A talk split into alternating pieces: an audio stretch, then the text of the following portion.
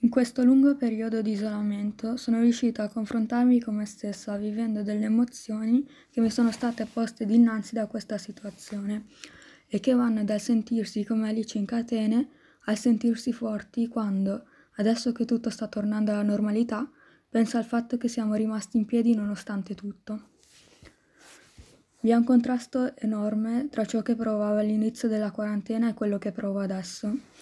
Passare dal provare attimi di prigionia, guardare il mondo da una finestra, all'avere un briciolo di speranza che pian piano è diventato un raggio di sole, in grado di illuminare il pianeta nel profondo della notte.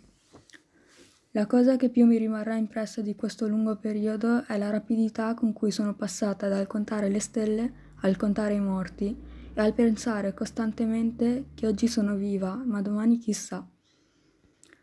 Questo pensiero però è contrastato dall'idea di aver superato l'inferno grazie a un sacrificio umano e questo mi esorta a credere che finché collaboriamo andrà tutto bene.